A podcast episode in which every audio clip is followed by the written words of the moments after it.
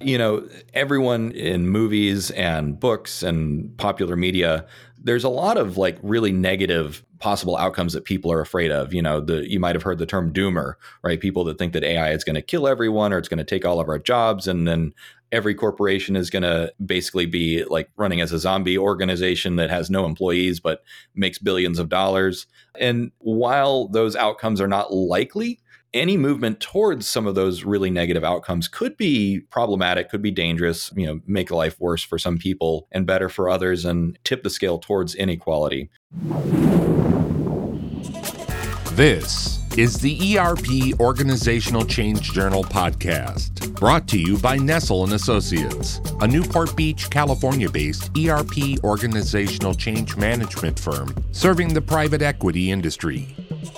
The ERP OCJ seeks to share expertise, insight, experience, and research, and to create effective conversation to help guide ERP organizational change to real, measurable, and verified success. And now, here's your ERP expert and host, the founder of Nestell and Associates, Dr. Jack Nestell. Hello, everyone. Jack here. Today, we're going to have fun discussing artificial intelligence. We'll discuss the alignment and control problem, economics of AI, heuristic imperatives, and a multiple objective optimization problem, and the global alignment taxonomy omnibus, which is an alignment of global superintelligence before it emerges with decentralized networks, an area that our guest is uh, very familiar with. Our guest today is an AI and AI alignment researcher, transdisciplinary polymath, a YouTube communicator, and a post nihilist. He shares on his YouTube channel that, quote, my mission is simple help create utopia with AI. Crystal clear elucidation is my superpower. I use transdisciplinary approach, synthesizing numerous disciplines, including philosophy, history, evolution, coding, sociology, game theory, economics, and automation. I define utopia as a world where one, high standard of living for all humans, two, high social mobility for all humans, and three, high individual liberty for all humans. Interesting for sure. So let's dive in. Joining us from North Carolina, David, welcome to the show. Hey, Jack. Thanks so much for having me. And I'm looking forward to uh, to where our conversation takes us today. Absolutely. And your YouTube channel is so fun, and you have such interesting topics, David. And I really appreciate the way you approach AI. And obviously, I think as a result, I'm not the only one because your your following is growing, and so I do appreciate your work. But David, before we get started, can you introduce yourself further to our listeners? And, and in particular, I, I know maybe talk a little bit about your clients and the idea in some of your other areas of interest. Uh, so, for example, polymorphic apps, cognitive architecture, and you talk a lot about this idea of, of crawl, walk, run, fly, and also better, faster, cheaper. And then the other mm-hmm. phrase that you also use occasionally is just natural language interface and reasoning engine. So, can you just kind of briefly, you know, talk to that before we get into some questions I have for you? Yeah, absolutely. Um, yeah, so for for any of your uh, audience that is not familiar, uh, you know, I got my career started as many technologists do. I was in IT, infrastructure, cloud, automation uh, for about 15 years, from 2007 until earlier this year. I guess it's 16 years. Um, and all the while, my real passion was artificial intelligence, and so I would revisit it every couple of years as the industry advanced, and then finally, in the last few years. Uh, obviously, people are familiar with the GPT technology, which has really kind of kicked off the next revolution. And uh, so, you know, I started my YouTube channel to kind of share my work and my experiments. Um, I started a Patreon and started taking clients, and uh, the rest is history. But uh, you know, to to introduce a little bit more about kind of what I've been up to specifically, obviously on YouTube, I uh, share videos, kind of explainers, tutorials, uh, evaluations, and deep dives. Uh, and then for my clients, most of my clients, so I have clients of, of all sizes, ranging from one person startups to um, uh, one or two Fortune 500 companies. Um, and most of what I do is actually uh, product design around generative AI. Uh, I also do a little bit of strategic consulting. People kind of want to know where AI is going, uh, even helping candidate selection. You know, one of my clients they they wanted me to help them pick a, a CTO. Um, you know, kind of test their chops, so to speak. But yeah, and so because of that, a big big part of what I've developed is kind of okay, how do people onboard? Because this is, you know, Ch- uh, Chat GPT came out late last year. It really exploded this year. And so a lot of people are scrambling to kind of catch up and figure out where things are going. And so, you know, the the crawl, walk, run, fly model. I actually collaborated with my wife on this, who's a product owner at a at a data company. And so this is kind of the model that we developed to help onboard companies into the generative AI space. Very interesting, David. Uh, thank you for that. I appreciate it. I, am so excited and, and, honored to have you join us today uh, because, as I'd mentioned, I, I really think uh, your YouTube channel is quite valuable and, and, interesting. And, and you have a lot of experience in programming and AI in general, and, and your insight will definitely be valuable for our listeners. Uh, listeners, all of us here at the ERP OCJ hope you find this podcast useful as we share lessons learned, discover best practices, and explore the human element components of ERP organizational change. Please stay with us till the end. David will give us his actionable gold nugget of advice based on today's conversation, and I will recap today's key discoveries and offer my suggestions on how to implement what we've learned. Because our conversations here are built around the listen and learn approach, but it's when you apply what you've learned that you begin to move the needle forward. So let's dive in. So, David, the first question I have for you is speaking of your YouTube videos, um, in one of your popular videos, you discuss how AI can create a post scarcity leisure class where corporations can produce more with less. So let's talk about that in the context of business systems and ERP if, if we can. And so, my first question is how can AI redefine ERP and other business systems, particularly in the context of increasing productivity and reducing workforce? Yeah, to provide a little bit of context uh, to color my answer is um, my career was in IT infrastructure, so I viewed ERP from kind of the un- the substrate, uh, you know, underneath all the technology supporting ERP systems. So if my answers are a little off color, that's why, is because I'm coming from a slightly different school of thought. Uh, but you know, from a technology standpoint, most organizations are are highly highly dependent upon uh, obviously the the human element, right, the workers, but then the technology that the that the workers interact with, uh, whether it's business automation, workflow automation, uh, data billing. You know, there's all kinds of domains uh, that that all touch technology. And what I suspect we're going to start seeing first, because uh, you know some of these technologies are being deployed, but we're at the very very tip of the iceberg and so one of the things that that I'm that I predict we'll see first is anything that integrates with an with an API. And of course, a lot of ERP systems and other business software systems all have APIs. Uh, so we're going to see you know basic office productivity first with you know Office 365 Copilot and Bing Enterprise kind of coming down the pipeline. But not long after that, from a from an ERP perspective, from a from an enterprise uh, perspective, you're going to start to see probably semi autonomous AI tools kind of entering into that space, which is basically just going to be an extra tool in the toolbox for for existing employees. Uh, over time, however, and, and this I expect will actually ramp up pretty quickly with some variance. Obviously, some things require human judgment. Some things require, uh, you know, a licensed human to make a decision. You know, you might need a CPA or a, a lawyer to make certain judgment calls. But with that being said, we're going to see a lot more kind of piecemeal automation, and that's going to get uh, scraped together over time to get to like fully autonomous on automation. Um, it's difficult to have a timeline on any, on any of these things, but a lot of the underlying technical capacity is there, especially with some of the latest generative AI models. You know, one of them, uh, several of them, uh, Gorilla is the name of it, is trained to access 10,000 different APIs right out of the mm-hmm. box. So already you have a tremendous amount of capability uh, but it takes time to integrate, it takes time to test, and it takes time to make sure that you do these things correctly and you don't harm the business, yeah. right? It's all about the bottom line. That's kind of my initial thoughts as to where generative AI is going to take the ERP trajectory. Fascinating, uh, David. Um, I, I love your response. And so, speaking of harming the business, do you have any thoughts on, on this question? What changes do you foresee in financial systems and policies and regulations due to AI? And how might this impact ERP structures or business systems in general? Yeah, that's a great question. Uh, you know, so the the prevailing wisdom right now, and you you see this in uh, regulation uh, talks, particularly in the European Union.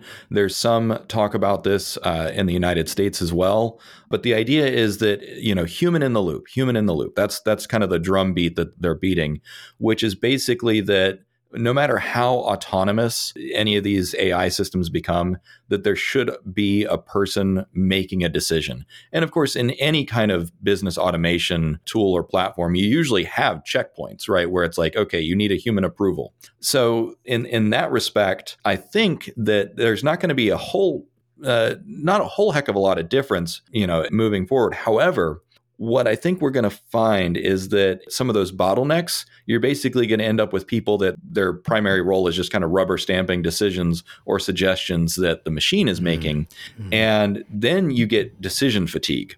And so, decision fatigue, uh, organizational psychologists will be familiar with this, but basically, anytime an employee has to make a decision, it kind of costs a little bit of you know their mental steam for the day. And if you're making repetitive decisions, eventually you just kind of get lazier and lazier. And it's not that's not an indictment of people, but like your brain just gets tired, and you kind of start choosing shorthand. And so, you know, in terms of how regulations are going to play out, financial uh, regulations are going to play out, but then also harming the business, I think we're quickly going to discover that machines are going to be much more reliable at making some kinds of decisions. And this is some of the work and experiments that I've done where sure, you know, if any of your audience is familiar and they you plug in, you know, chat GPT and you ask it for an answer and it'll kind of, you know, barf out an answer that may or may not be any good. there are things that you can do with these to check itself, to check its own work or have a, a system of checks to make sure that the work that it thinks that it's doing is is good. And so what I suspect the first big bottleneck is going to be is is going to be that okay, well, if the machine is, you know, it's like running on a treadmill, right? The treadmill is going to keep going whether or not the human's on it. And yeah. so these autonomous and semi-autonomous generative AI tools that are going to be throughout the organization, they're going to be able to keep running whether or not the human is even uh, awake, you know, at the wheel. Trains have a have kind of a dead man button where like every 5 minutes you have to push a button to make sure that the train operator is still awake, yeah. right?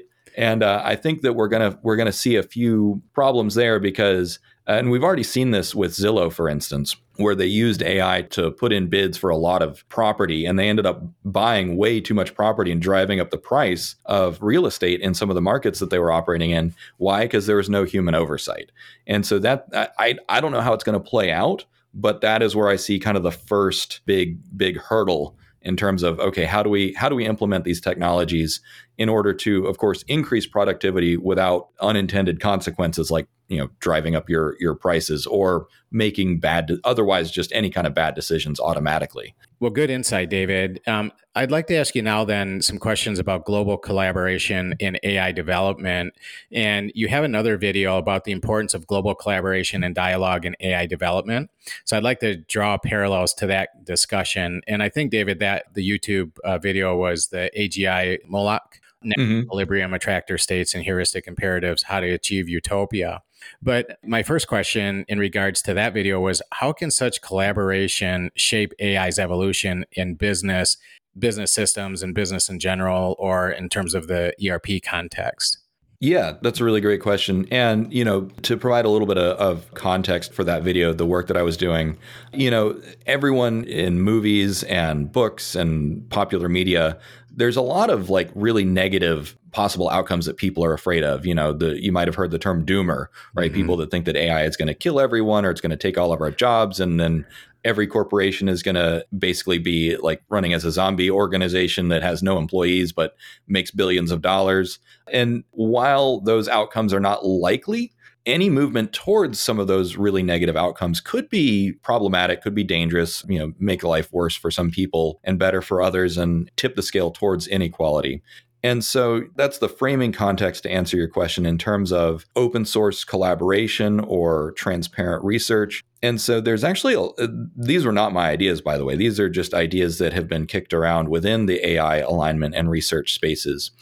And so there's two uh, international organizations that were kind of the inspiration for some of these ideas. One was CERN, which is CERN is based in France and they run the gigantic particle accelerators. And that international research, it pulls together like 10,000 physicists on an annual basis. They have a budget of, I think, like $6 billion. Uh, and they publish all of their research to the participating nations because the value of that research is just so high that it's not worth keeping private.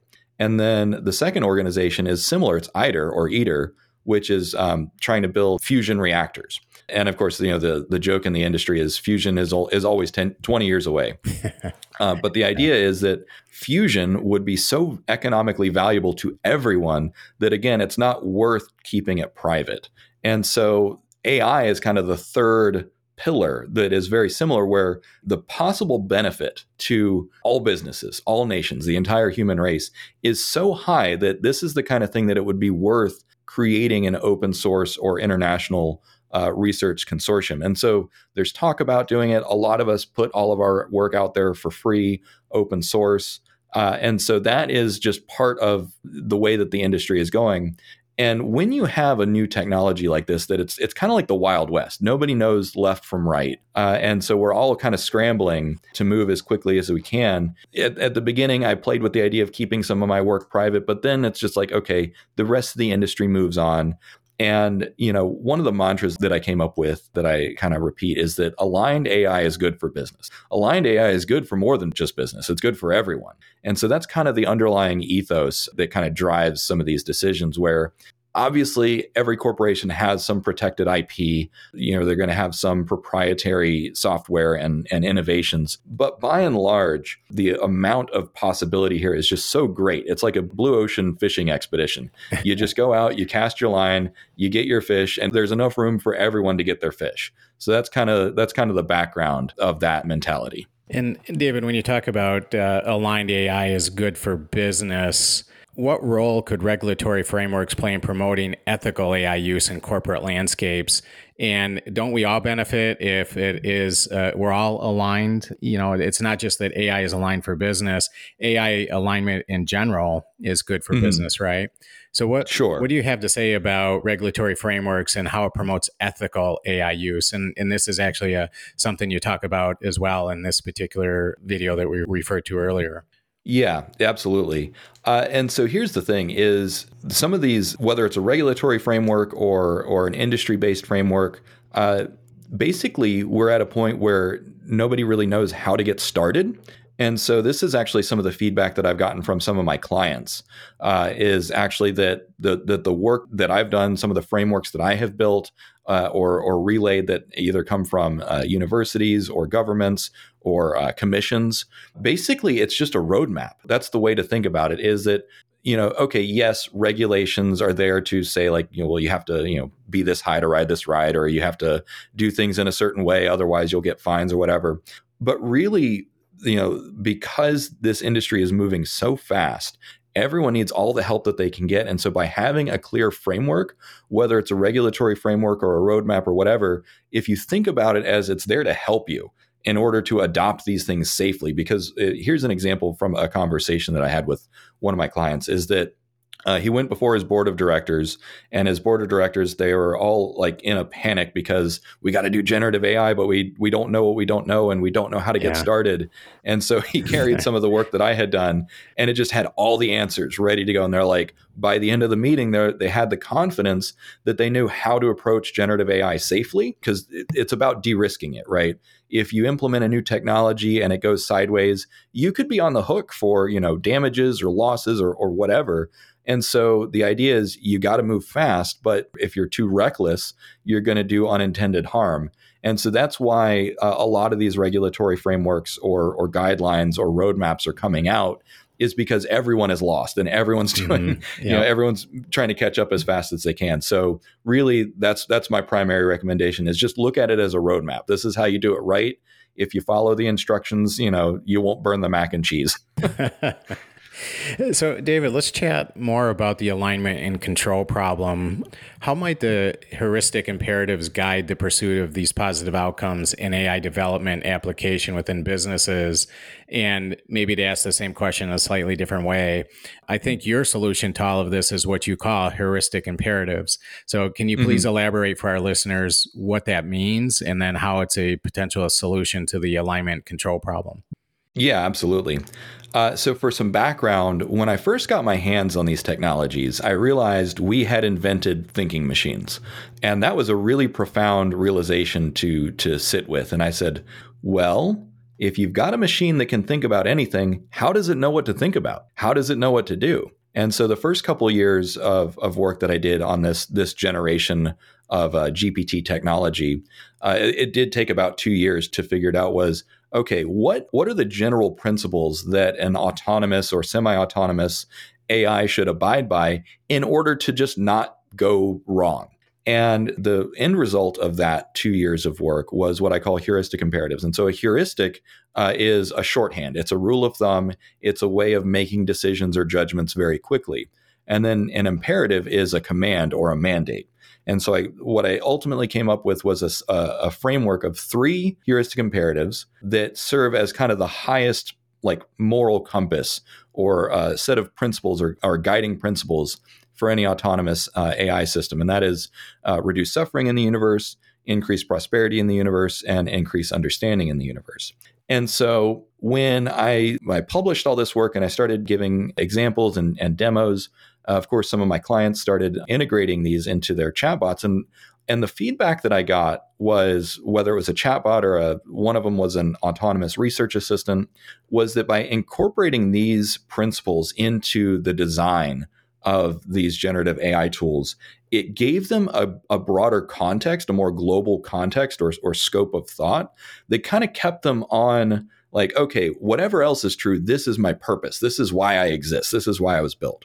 And, you know, all corporations, whether they're providing goods or services, they are there to increase prosperity. That is why corporations exist, is because they are efficiency seeking systems to provide necessary goods and services that ultimately, if you drill down, pretty much every business on the planet ultimately either reduces the suffering of someone or increases their prosperity or teaches them something, mm-hmm. right? Like that's why medical care exists. This is why therapy exists. This is why cars exist, right?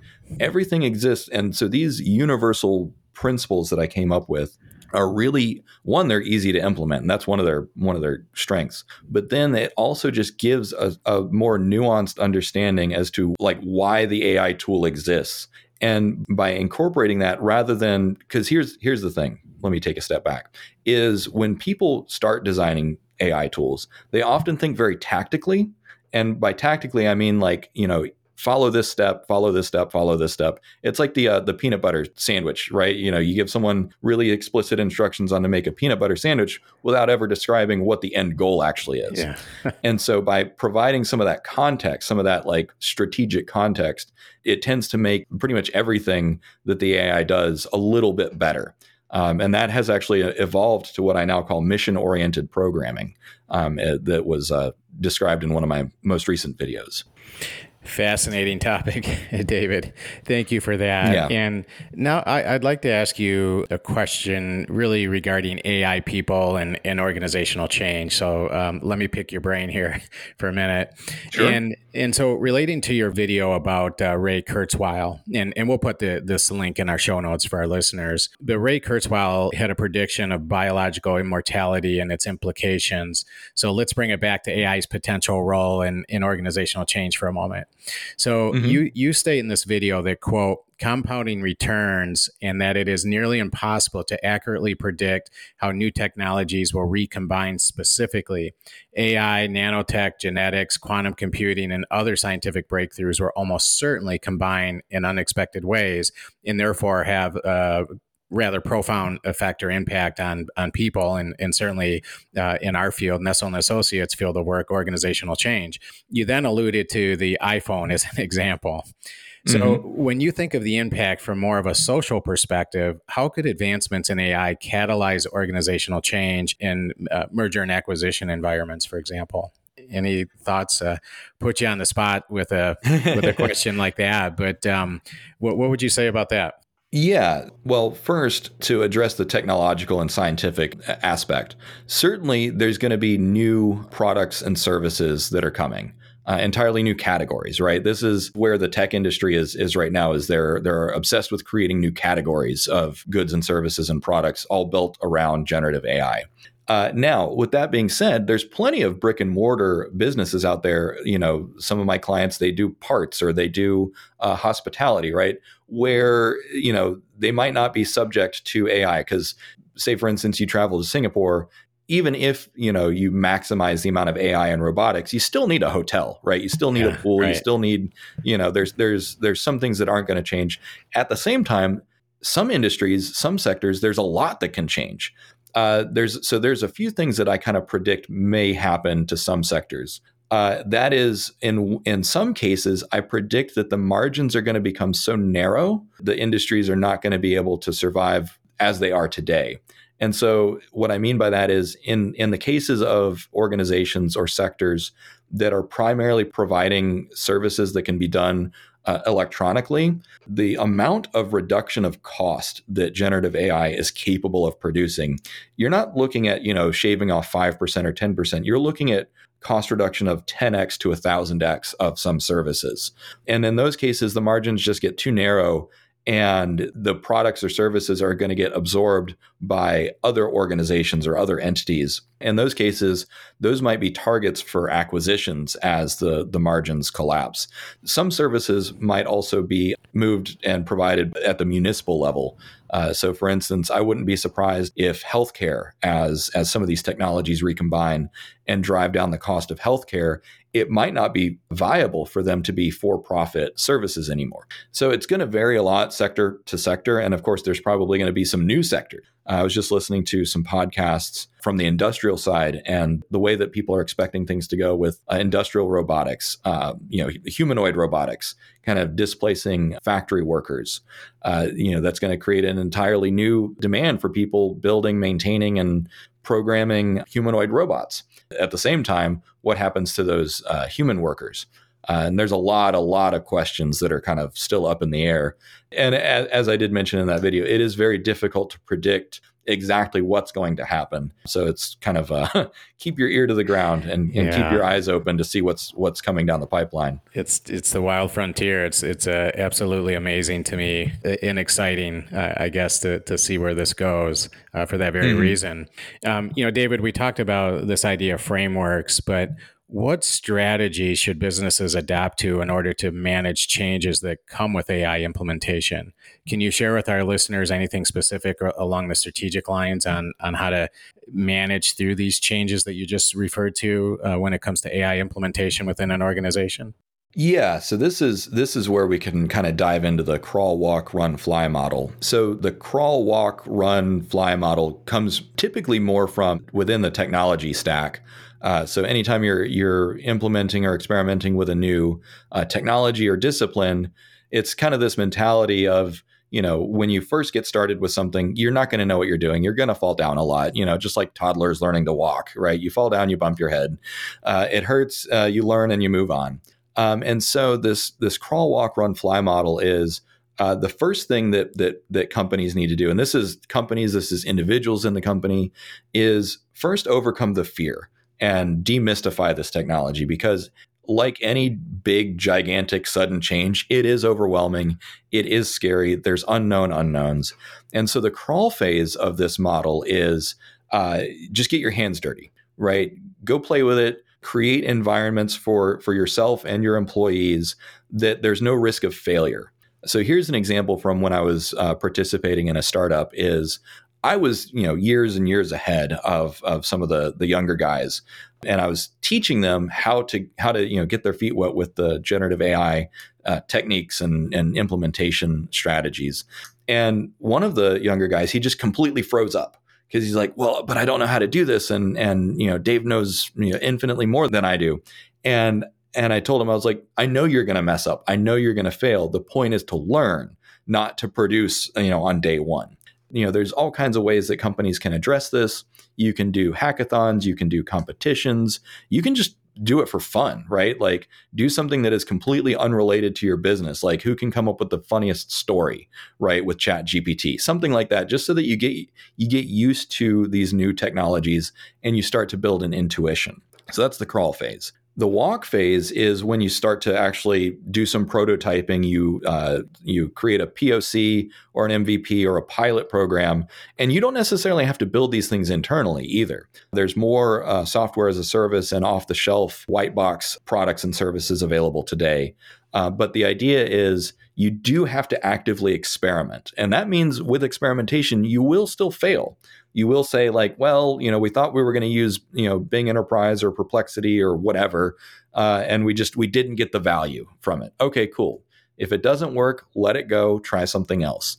But the idea is, uh, I, I, got this from uh, Franklin Roosevelt. Actually, is is you know, by God, just try something, right? Just keep trying something right. until it works. Yeah. Um, and so that's the walk phase. And then once you get the first thing that really works, that really adds value, and when you know you know that it's really adding value when people suddenly can't live without it, right? It's like well, you know, you gave me this new toy and you, you said that we're not going to pay for it anymore, but it's really going to hurt my my workflow. Yeah, yeah. That's how you know that it's really kind of stuck the landing, or or you you at least found a niche. Uh, and then the run phase is where you start to operationalize that. You say, okay, cool. We found the first thing that works. Let's find the second thing that works. Let's deploy it as broadly as we can across the entire organization and really aim for saturation. Uh, and that's going to be a more kind of conventional approach from an ERP perspective. And then finally, the fly phase. And this is kind of optional depending on the, the particular sector or business, but this is where you create a center of excellence around generative AI. Uh, in creating a center of excellence will absolutely be necessary for some organizations because it's going to change their entire industry. Like I said, for some like hotel chains, probably isn't going to change that much. But if you're a law firm or an insurance company, you probably absolutely will need a center of excellence because of just how fundamentally AI is going to change your business. So that's the crawl, walk, run, fly model at a kind of 30,000 foot view. Well, interesting. Um, David, you know what we do know is that corporate culture is crucial to ERP organizational change success. Could the emergence of new tech domains and markets due to AI influence corporate culture and employee engagement? You know, so for example, you mentioned earlier this idea of humanoid robots, or maybe not quite that extreme, maybe even just uh, you know the current deployment of Chat GPT. Do, do you have any comments or thoughts on how just AI in general can or is or will impact this idea of corporate culture, which is the interaction of people, right? Um, yeah. what's your thoughts there? I mean, that's a big corporate culture is a big part of what we do, and, and it's a huge yep. part of the success of what we call very deliberately. We, we don't call it ERP implementation; we call it ERP organizational change because it right. definitely takes that triad, right? The people, process, and technology. And I know that can seem a bit cliche-ish, uh, but it's true and you know corporate culture and leadership is a huge part of of successful implementation of that technology and utilization and optimization of that technology. Any general comments as far as due to the ai influence what could corporate culture look like or how could it be changed yeah, so there's there's a few uh, conversations that I'm aware of that are happening, uh, particular to culture. So uh, many entrepreneurs that are kind of uh, you know hard charging, blazing the trails for others. One of the things that they say is that you know they have no intention of laying off any employees if they can avoid it because this is this is of course uh, where you're going to get a lot of fear in the in the company culture. And certainly having worked at several companies going through major transitions you know some people will react with fear and kind of clam up or kind of throw up their walls and and defenses and that just makes work less pleasant for everyone.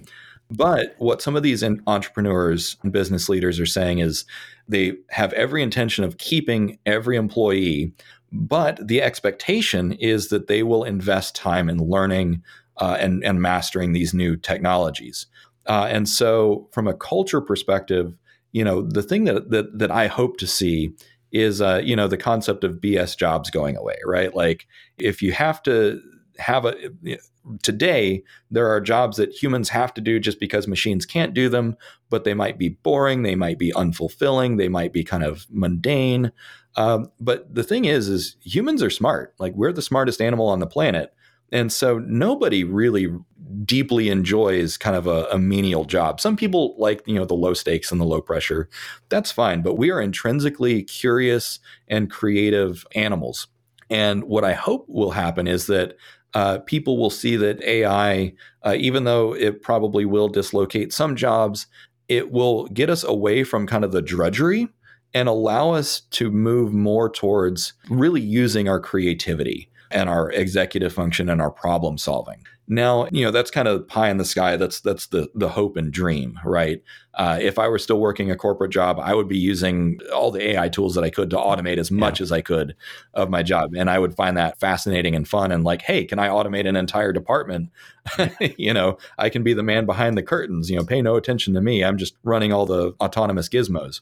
Um, now, on a more practical level, I think that that generative AI is going to help with things like training uh, and communication probably first because generative AI tools like ChatGPT they can read huge volumes of, of information, but then they can also train you or maybe not even train you, but like just kind of be a co-pilot in terms of writing emails and writing Slack messages and planning meetings.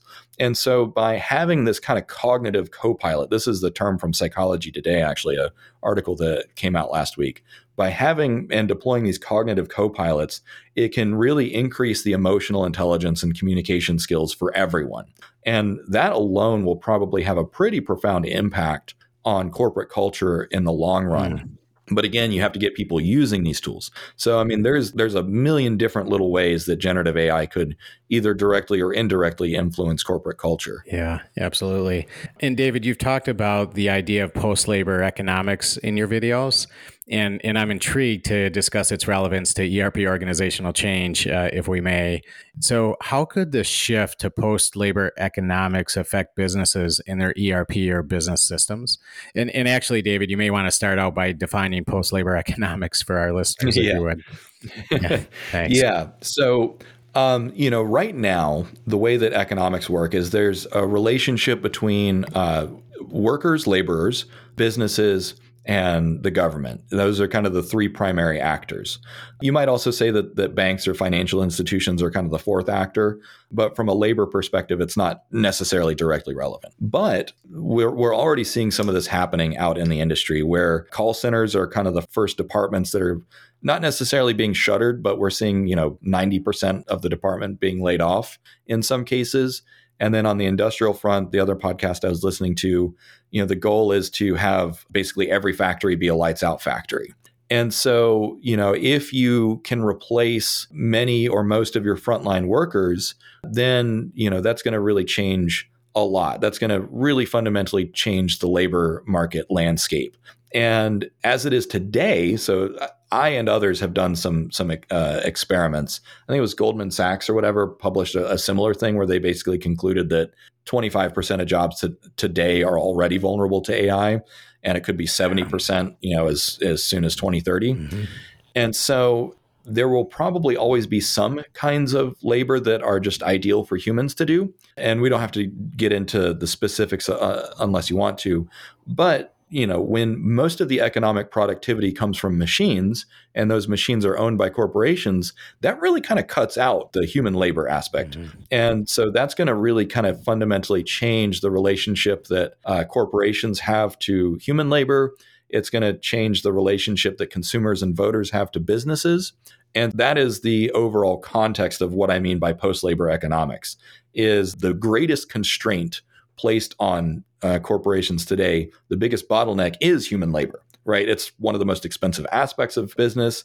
And so, on the one hand, what I hope, what I expect to see is that with the rise of AI and machines, uh, we're going to see this just unprecedented amount of economic productivity, where the you know price of goods and services just you know is cratered. Uh, it goes way way down because that's what technology typically does over time is that it lowers the cost of goods and services at the same time it's going to liberate a lot of us from uh, you know the desk jobs and, and whatever else but there's a lot to renegotiate in terms of the relationship that we have between you know what is the government's role what is the voters and the laborers role and what is the business's role uh, in doing all this because and, and something that a lot of people point out it's like well if all the laborers lose their jobs and they have no income, then they can't they can't buy anything from the companies anyways. So then we're back to square one. And so I don't know how it's going to shake out, but this is the trend that I see.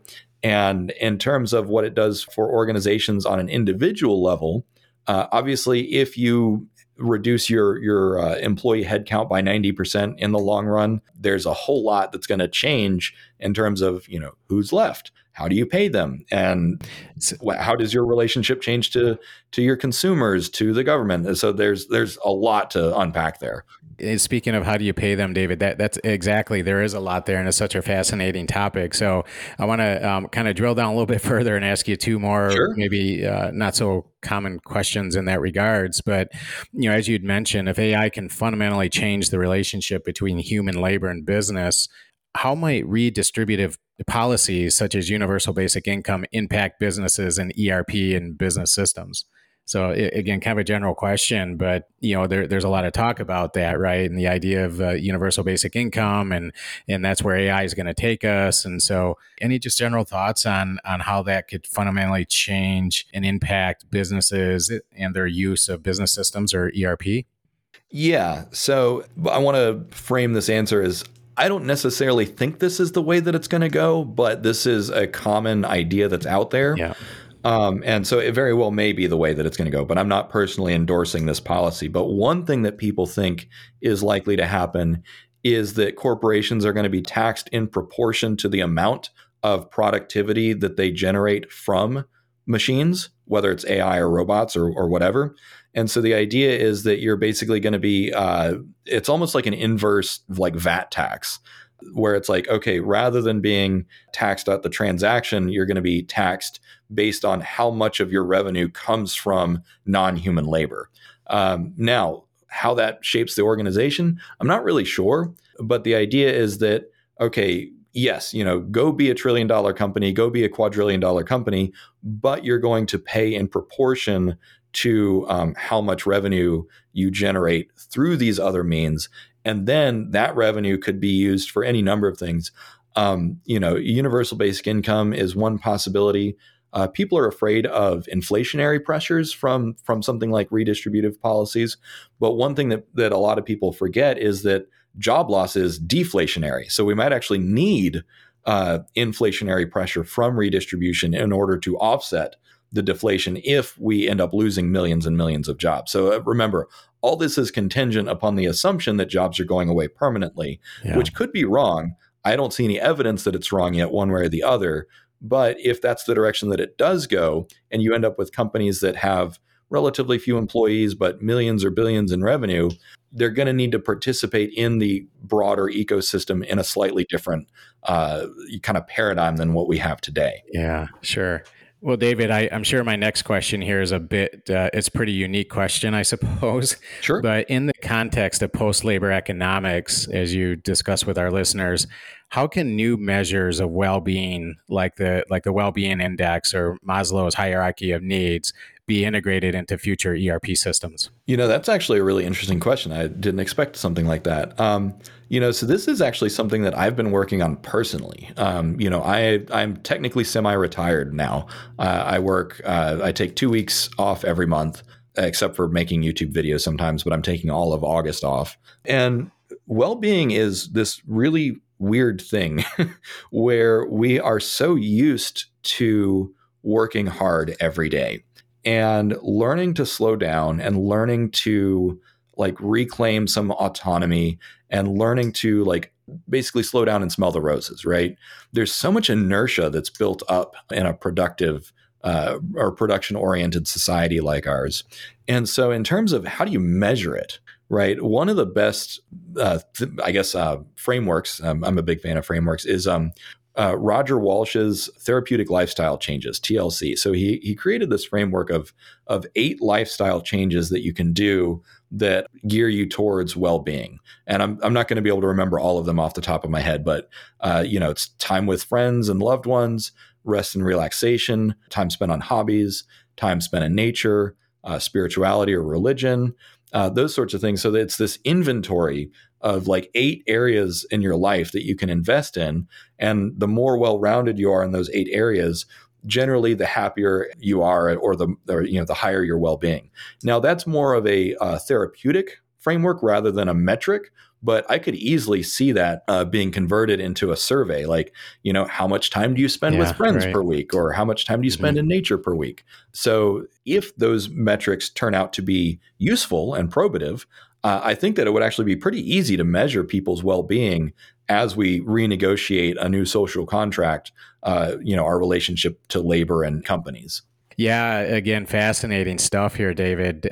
Uh, you know, clearly you uh, have thought quite deeply about many of these topics, and I, I really appreciate that. You had a video, one of your YouTube videos here just a couple of weeks ago, uh, and I want to draw on that video, and that was Elon Musk focus on AI and its alignment with human goals. And again, we'll put this link in the show notes. But I have a couple of questions regarding strategic implications of AI in business. So, how can businesses, especially those involved in M&A, incorporate AI into their strategic planning, keeping the objective function of maximizing understanding in mind? So, I Mm. know um, you've kind of alluded to that. We touched on it earlier in the conversation a little bit, but can you dig uh, dig into that a little bit further? Yeah, yeah. So for some context, um, Elon Musk started X.AI, and the the objective function that he has picked for his AI is to achieve maximum understanding of the universe. So this is a uh, an AI that is pure curiosity, unbridled curiosity for the sake of just you know move towards the truth, whatever the truth happens to be. Uh, which you know, from a uh, intellectual perspective, I think that's a wonderful objective function. I don't think it's necessarily the best objective function for an AI, particularly if it's going to become uh, super intelligent. But it's a good Yeah. start.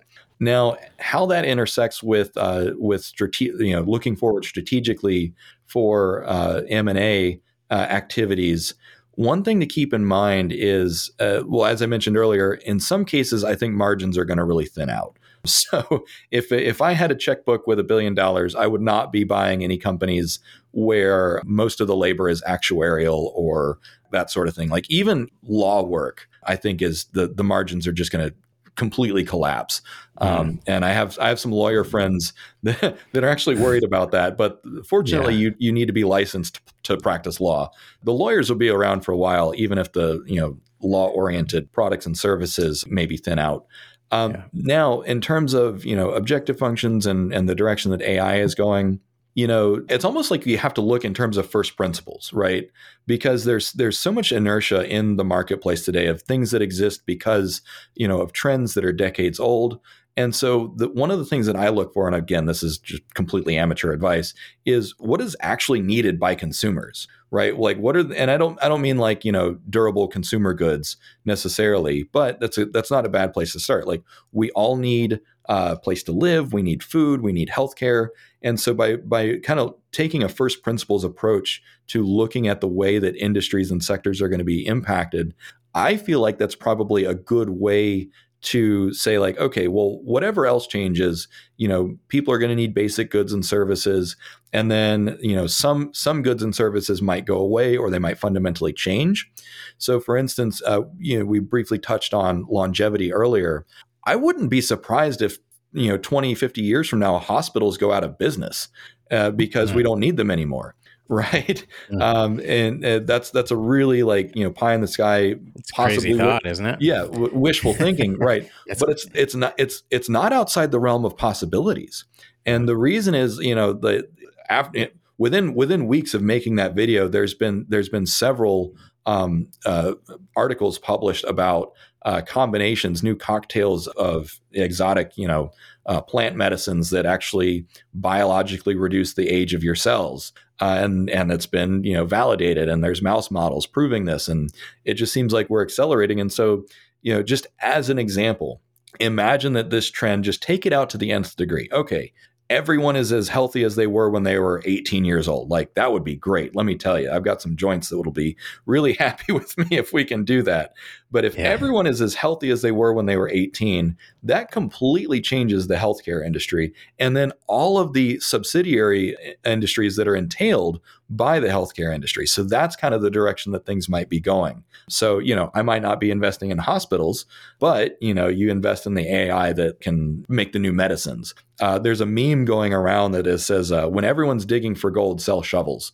Um, and so uh, that's that's why the uh, Nvidia stock price has tripled in the last six months because they're selling the shovels. So I don't know if that helps answer your question, but that's kind of word on the street right now. Yeah, no, that's good. Thank you, David. I appreciate that. What strategies can businesses employ to ensure that their AI initiatives align with human curiosity and the goal of understanding? You know you look just at chat gpt for instance and you know you've got students now writing papers in you know five minutes yep. and and i know there's a lot going on there in terms of uh, being able to determine what's what's written by you know ai and what's not but any thoughts on just strategies that our listeners can consider and employ to ensure that this idea of human curiosity and the goal of understanding continues to be a major part of corporate culture despite these incredible advances in AI? Yeah. Um, well, I, I guess I'll, I'll, answer in two parts. The first part will be from an evolutionary perspective of humans, and the second part will be from more of an organizational perspective.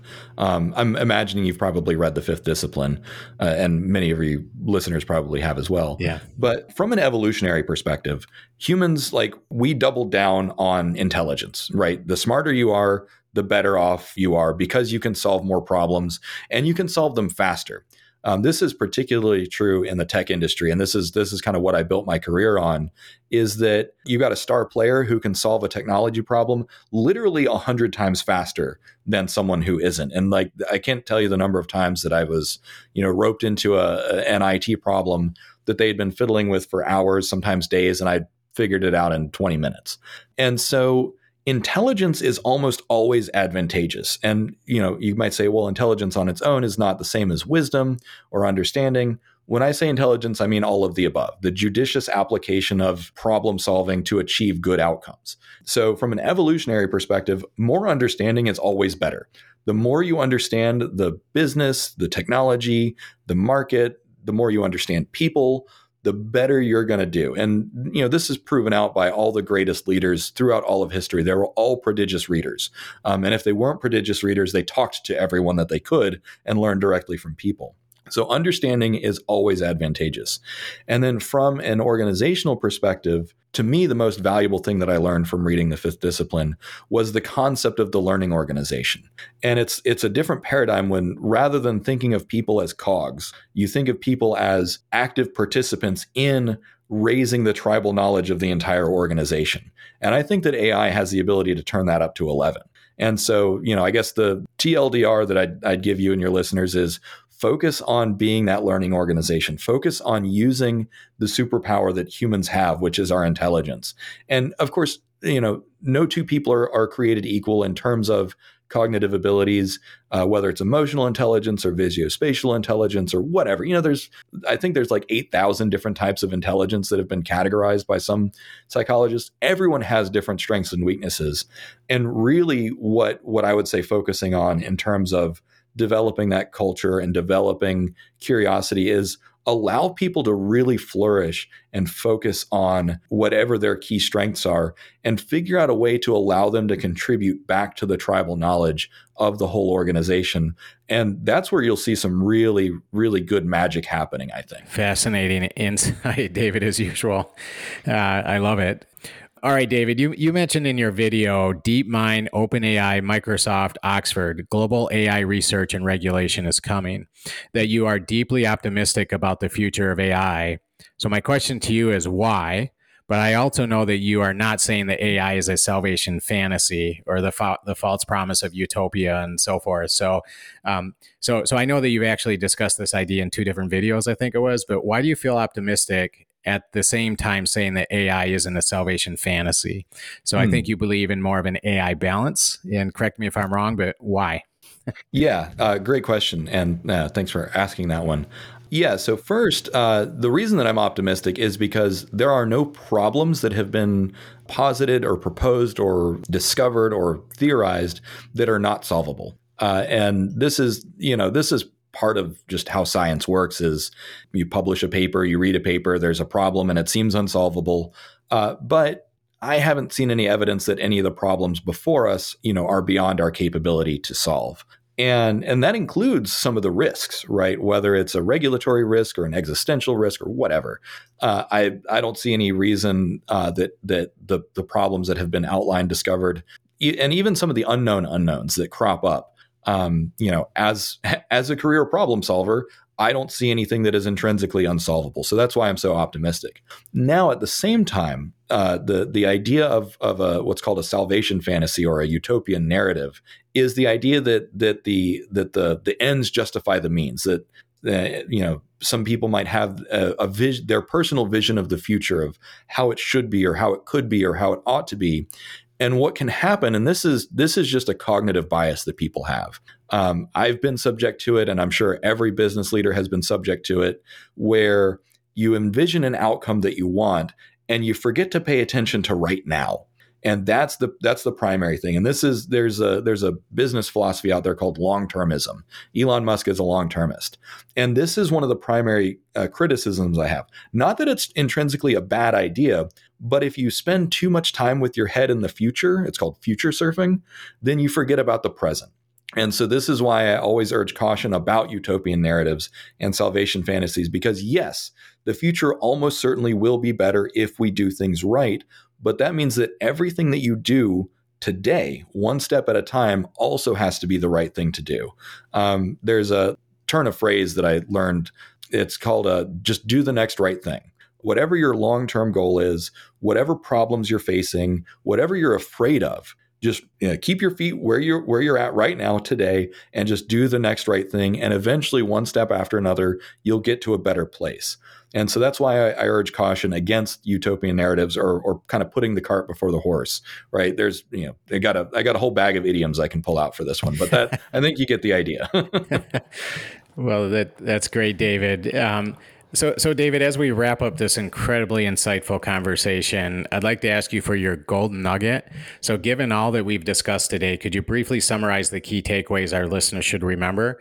And based on these insights, what is the single most valuable piece of advice you would offer and leave with our listeners as they navigate their own journeys in organizational uh, it, well, just in, in AI in general. Yeah, I mean, I, th- I think uh, to both of those, it's, it's probably the same thing, and it's just roll up your sleeves and get your hands dirty. Um, yeah. It's time. Uh, I know that that some people are going to be probably uh, you know um, lagging uh, indicators or uh, you know late adopters, but you know there's not really anything to be afraid of, and there's there's just so much to gain. Um, and you're you're not going to lose anything by doing some experiments and poke poke the uh, poke the new technology. You know, get the shiny new toy and and just see what you can do with it. Um, you know, best case scenario, it changes your company and it changes the trajectory of your entire life and your entire career.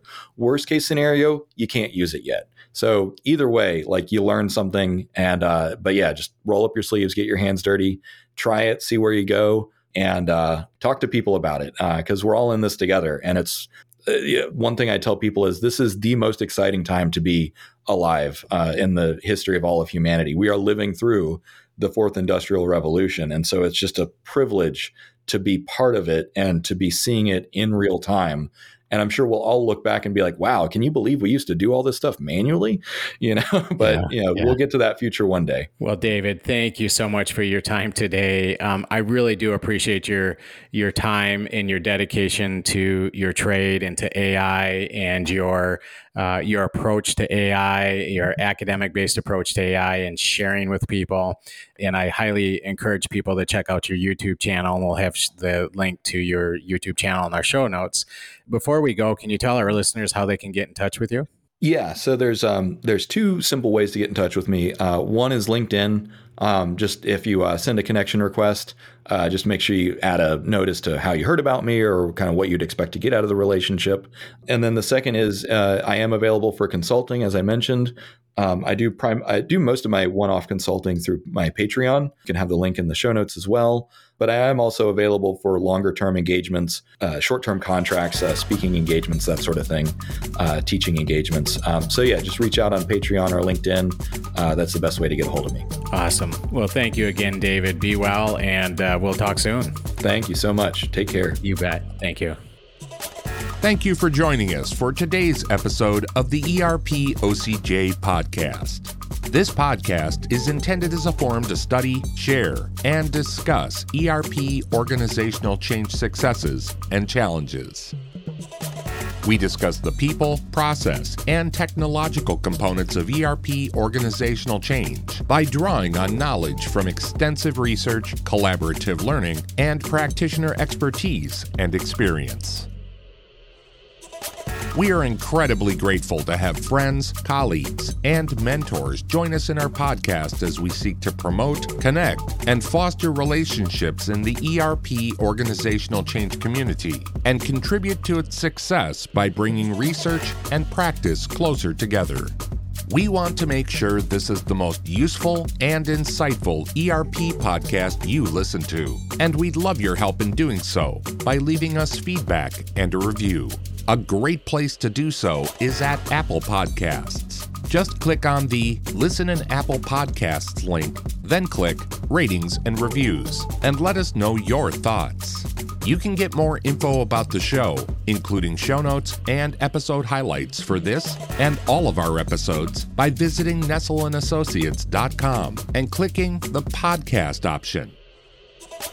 Please join us again next week as we discuss the latest ERP organizational change research, practice, and stories. And don't forget to follow us on social media. Hashtag the ERP OCJ. Thanks again for listening. Have a fantastic week.